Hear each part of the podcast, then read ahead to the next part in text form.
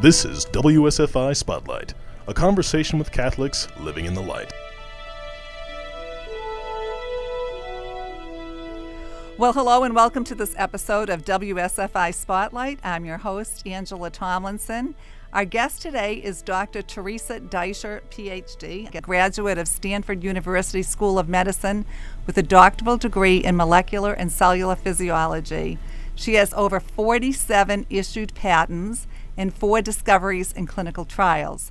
She has had extensive scientific and management experience in the commercial biotechnology field at Genentech, Repligen, ZymoGenetics, Immunex, and Amgen, and has led a team of innovative scientists at AVM Biotechnology since 2008.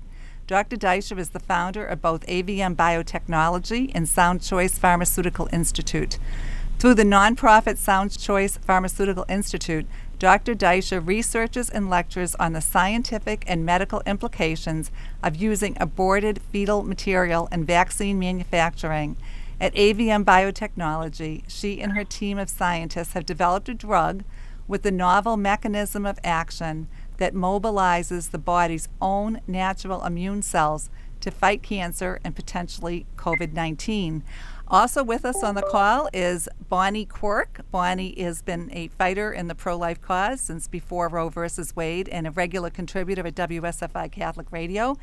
In a somewhat new contributor, WSFI, we have Fred Dempsey. Fred is an attorney in the Chicago area. He is a devout Catholic, pro life, and he is on the board of the Institute of Religious Life. So, is everyone there?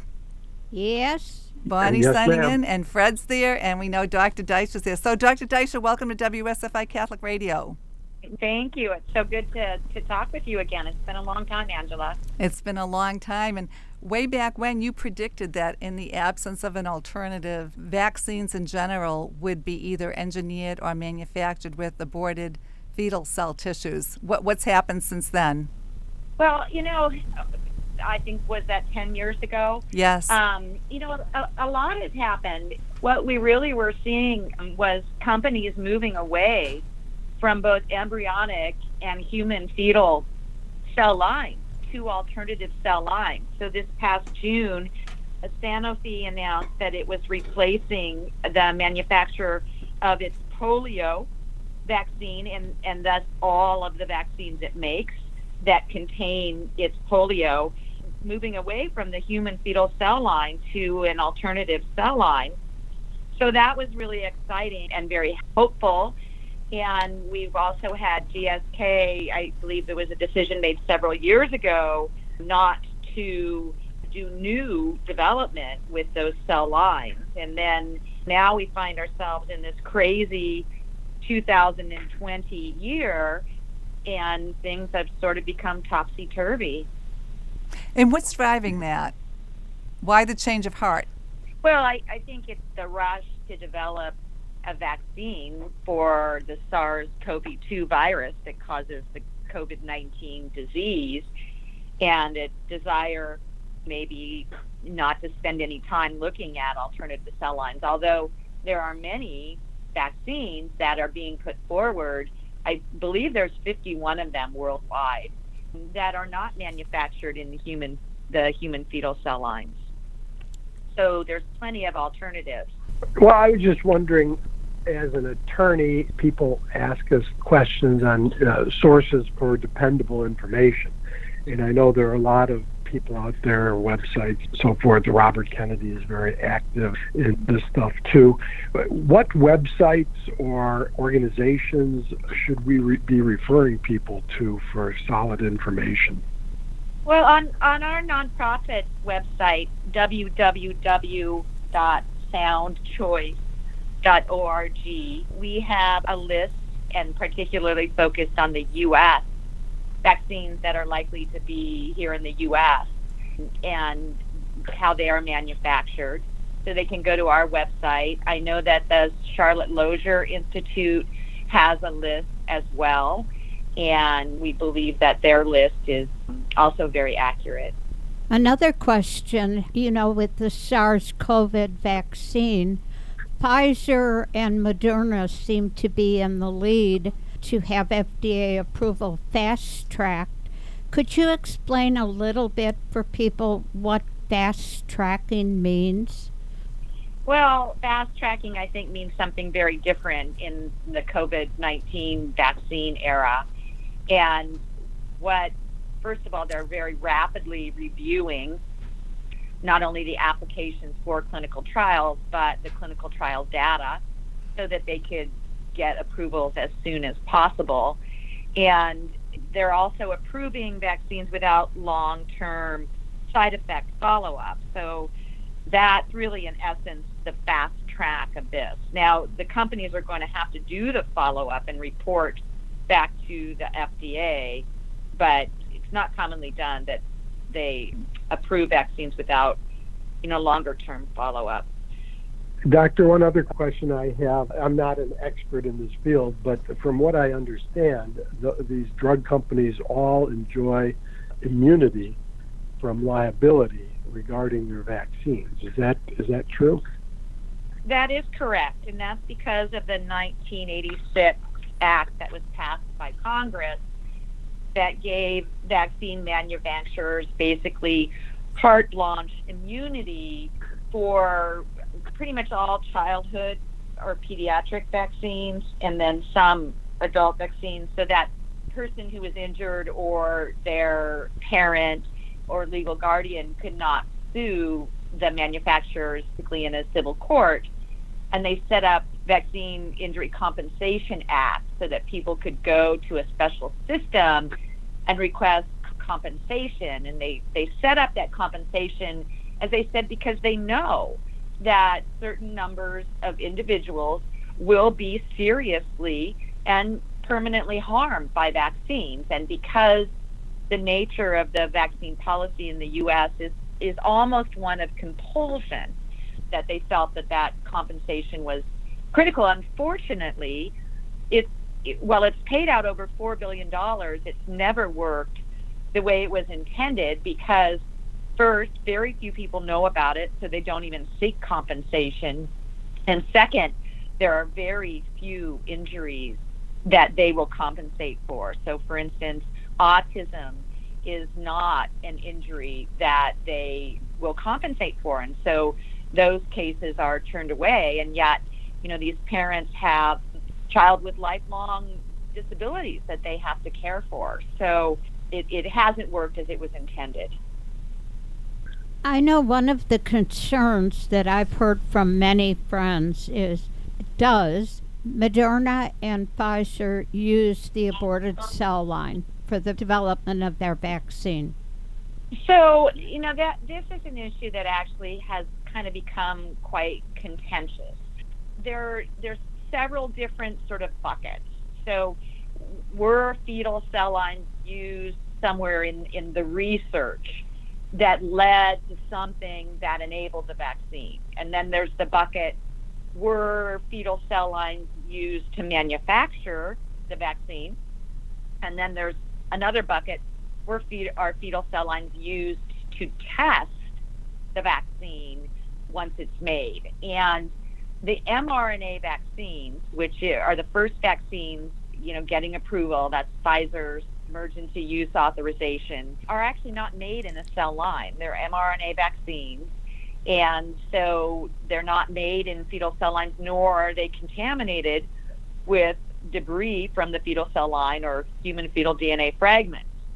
However, the human fetal cells are used in the testing of the vaccines, and real purists would also insist that the human fetal cell lines were used in the development of the vaccine because they might have been involved at, at some at some point based on that information, I know a lot of people are concerned about the ethical nature of taking the vaccine based on aborted fetal cells. Not particularly on the safety of the vaccine, but the, the morality of being vaccinated for a disease that has a high rate of recovery. So there are two issues with vaccines that are manufactured using human fetal cell lines. There's a moral aspect, and then there's also a health aspect. And the Catholic Church has issued documents specifically to address this issue, and the guidance is very clear. It parents or the person has to ask themselves specific questions. One, is there a grave health risk? Two, or are there alternatives? If there are alternatives, then there's no justification to use that vaccine. And then three, do they make their objections known to the pediatrician, maybe to the pharma company making the vaccine? And then lastly, do they actively work to see that alternatives are brought to the market? And that that's very clear guidance. And unfortunately, many organizations really drop several of those conditions and just conclude that the um, creation of the human fetal cell line is so remote that it's okay. And if all of those conditions are met, then morally it, would be okay to use the vaccines. It is not required. It is not a good ask of us. And parents and people may certainly refuse a vaccine manufactured using a human fetal cell line, according to Catholic teaching. Uh, doctor, all the emphasis, of course, is on the vaccine currently and pushing it on everybody. But what, what will become of the various treatments, remdesivir, the experimental treatment President Trump received, or hydroxychloroquine, other other forms of treatment that seem to have very high rates of success. Is that all going by the wayside in favor of the franchise to vaccinate you every three months? Well, even with flu vaccines and antivirals for flu, we have significant numbers of people who still develop severe acute respiratory distress syndrome every year and require treatment. And, and in, in the most mild flu season in the United States, that's about 17,500 people. So it's unlikely that a vaccine will prevent that. The flu vaccine, the most efficacious, most effective flu vaccine is only 44% effective. So it's quite likely that people will continue to get ill. But what, what's really being missed here in, in all of this dialogue is that viruses tend to follow different patterns. And when, when this virus first hit last February, March in the US, no one knew how this virus was going to behave. Was it going to be an, an annual endemic like influenza and come every year? Or would it behave like some types of viruses that come in waves? And it, it's actually behaving like the viruses that come in waves. And they typically, I'm, I'm told by the experts, come in three to five waves and with each wave, they become more contagious but less dangerous. And in the U.S., we're now in our third wave, and that's what we see. Many more cases, so the virus is more contagious, but much less dangerous. And in the one or two more waves, it will probably be just a common cold. And that's certainly not something that we vaccinate for or that most people would actually want to risk taking a vaccine so they don't get a common cold. And so I, I think that the need for vaccines may well become moot within the next eight months. However, politically, will they be mandatory on right. a, a, digital health card in order to fly or travel or things like that? Do you anticipate that well, it's really up to our government, and does the government want to do the right thing, regardless of the, you know, money is invested in this warp speed development of these vaccines, and if our government decides that they don't want to accept that it was not a necessary expense, and and therefore they're going to try to insist on vaccines, then they'll do that. But if they're serving the people like they are supposed to do when they are elected, they will look at all of the data and they will make the best decisions, best recommendations. States can essentially mandate vaccines, I understand, um, for the health of the people.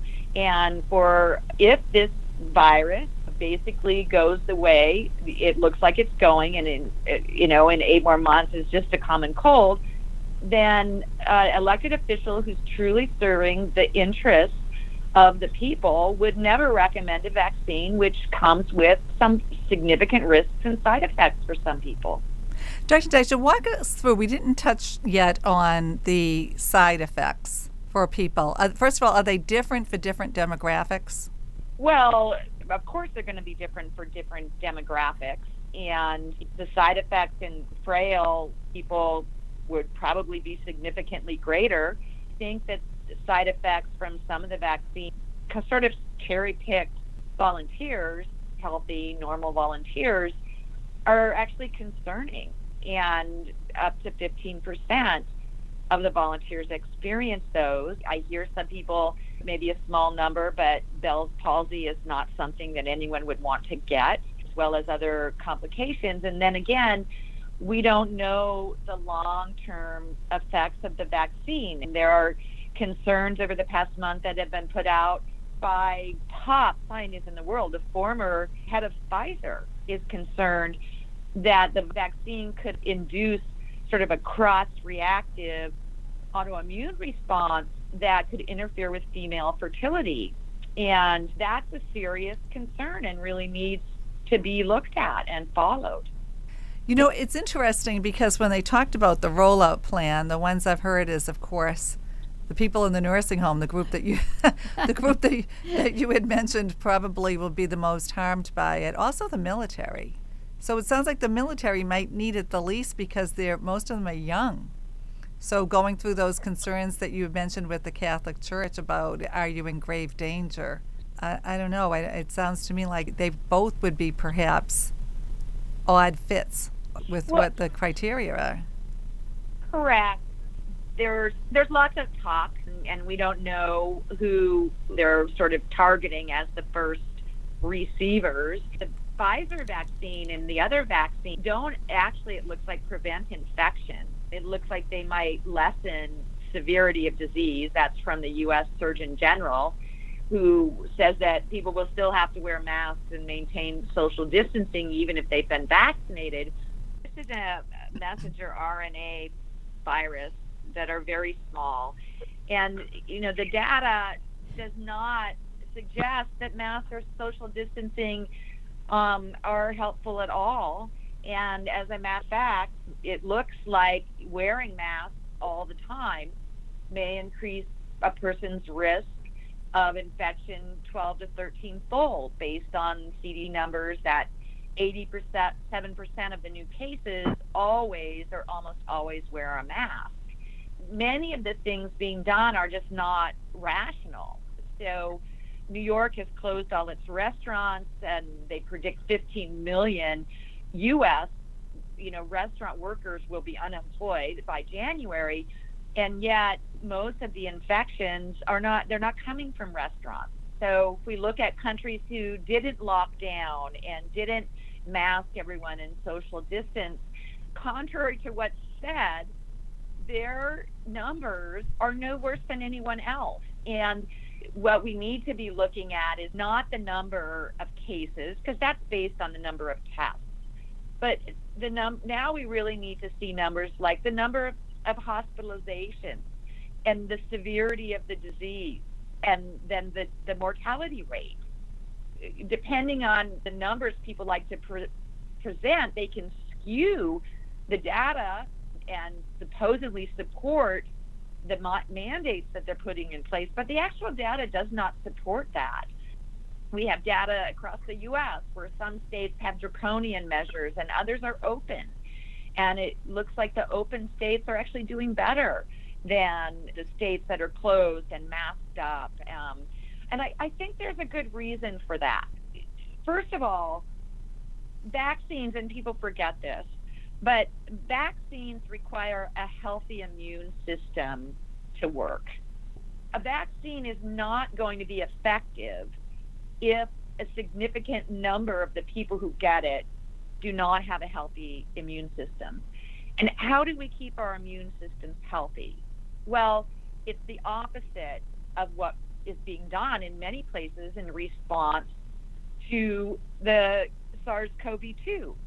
People are fearful. They are extremely and irrationally fearful. Fear elevates cortisol levels, and cortisol directly kills immune cells. So, fear dampens your immune system. Lockdowns dampen your immune system. We know this from from caregivers who take care of immunocompromised people, like a cancer patient or a transplant patient.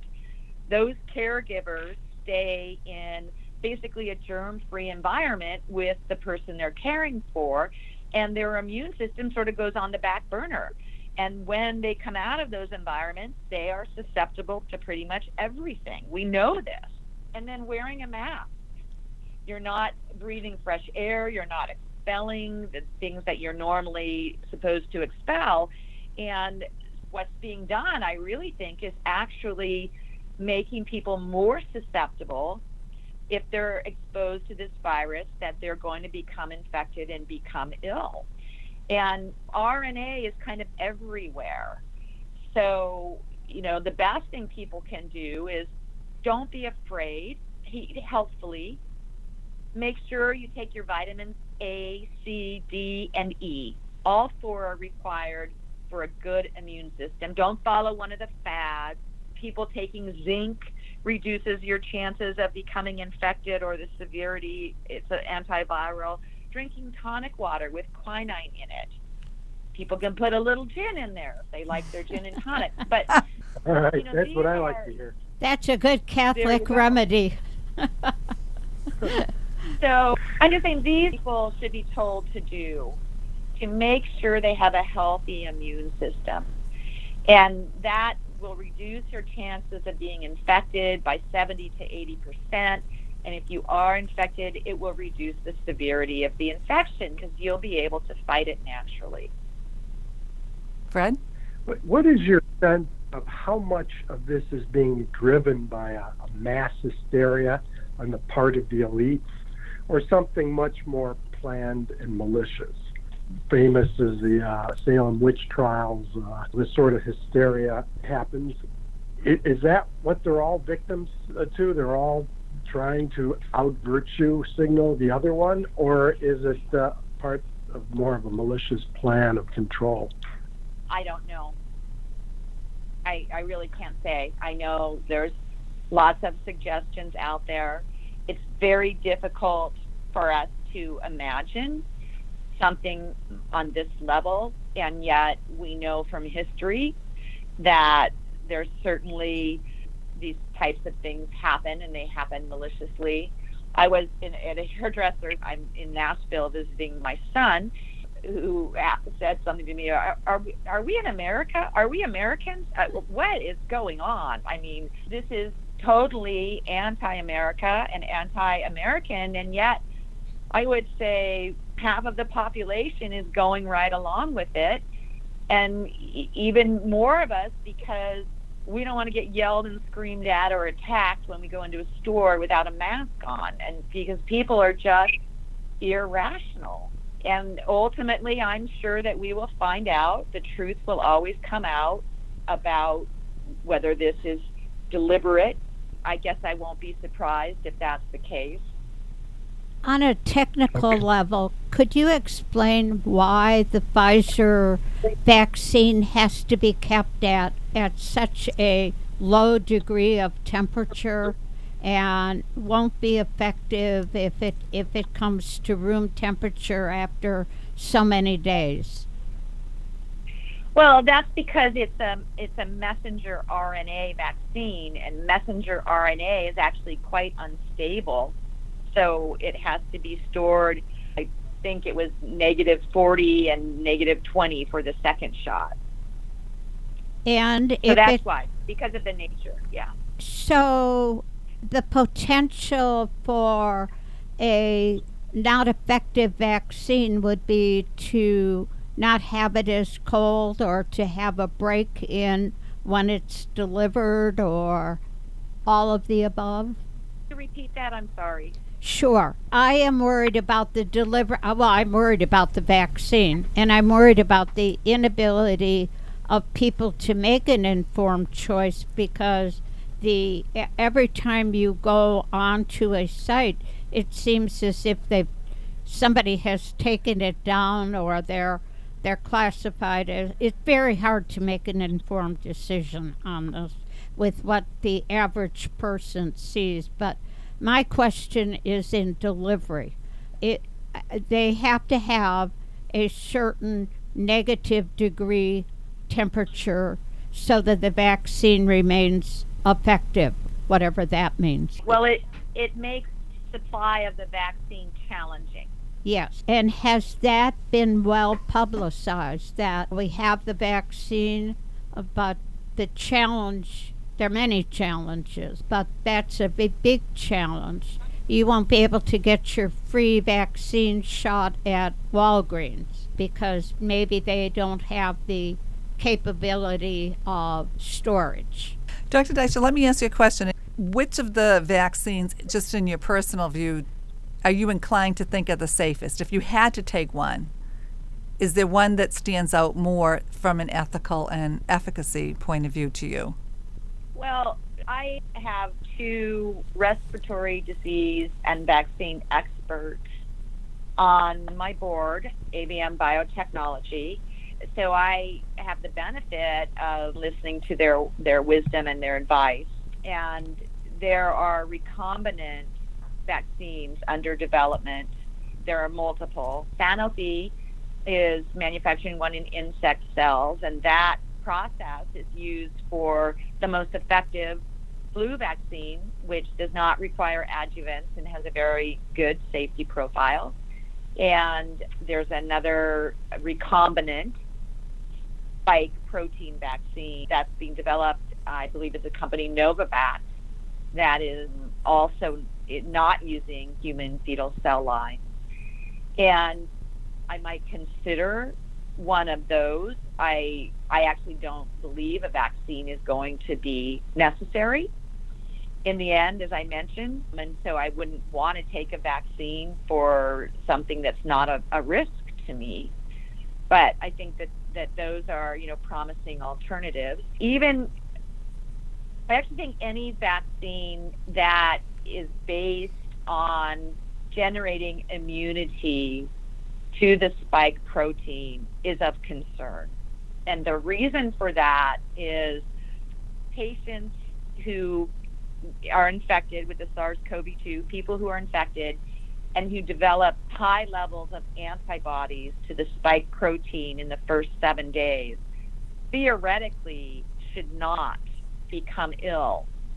However, those patients, paradoxically, are the ones who develop the most severe illness.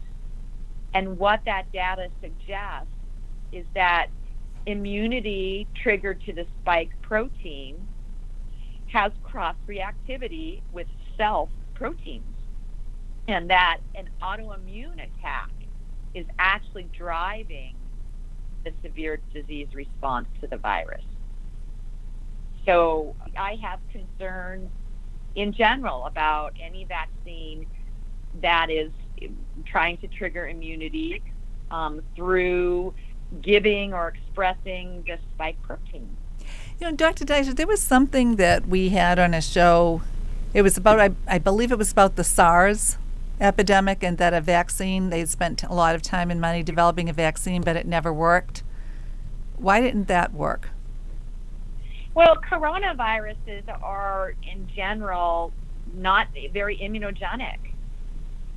So I, I think that that is something that has been seen. You know, long-term immunity is not induced by the the virus, at least antibody-mediated long-term immunity, and that's what the vaccines are trying to trigger. So if the virus itself doesn't give us long-term antibody immunity, we should not expect a vaccine to do to do that either. And so then what are you looking at? You know, vaccinating every three months or six months? Again, I, I think that the response and fear is now disproportionate to the danger from this virus.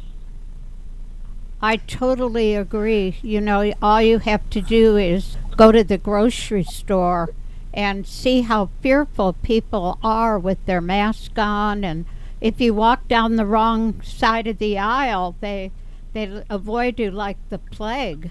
Uh, they, the fear is unbelievable, and uh, What's being stoked? uh, it it is. Uh, you know, the media, uh, our media, kind of covers up.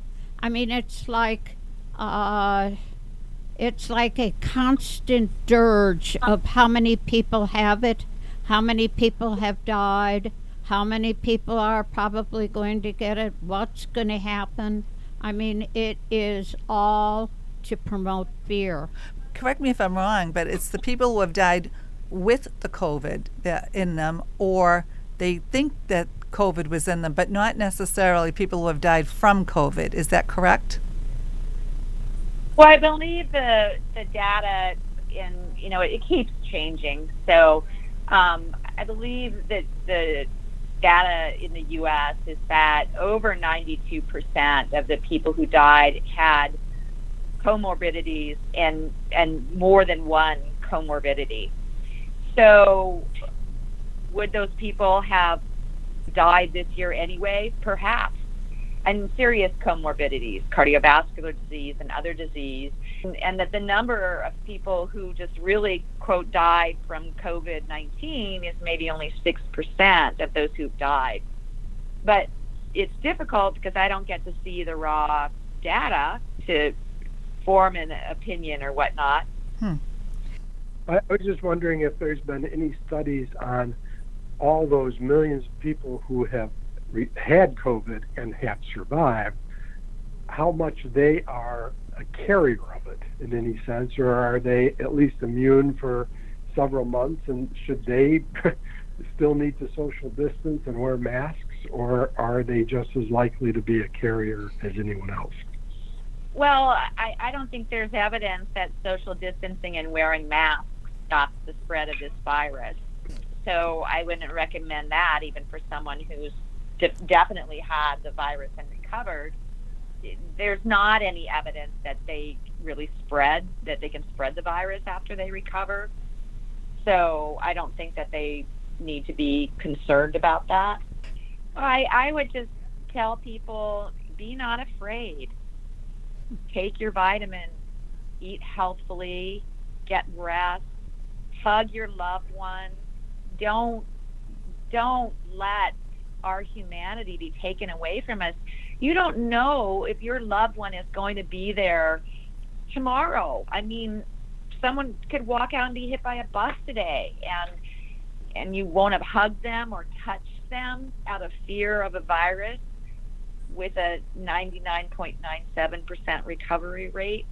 I just think that's really sad and older people dying alone, even younger people dying alone in hospitals without their loved ones around them, which seems to only be the rule for peons, you know, the general public. I, Chrissy Teigen was broadcasting a miscarriage. I feel terrible for her that she lost the baby, where she had her husband in there without a mask and a film crew filming or whatever.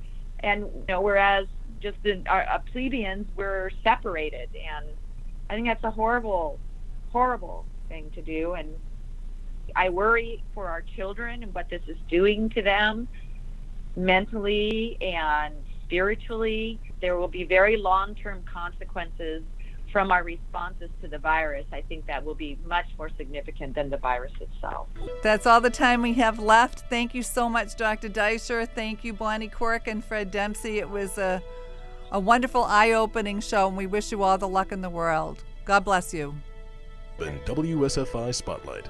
For more information on this or any other program, email info at wsfiradio.org.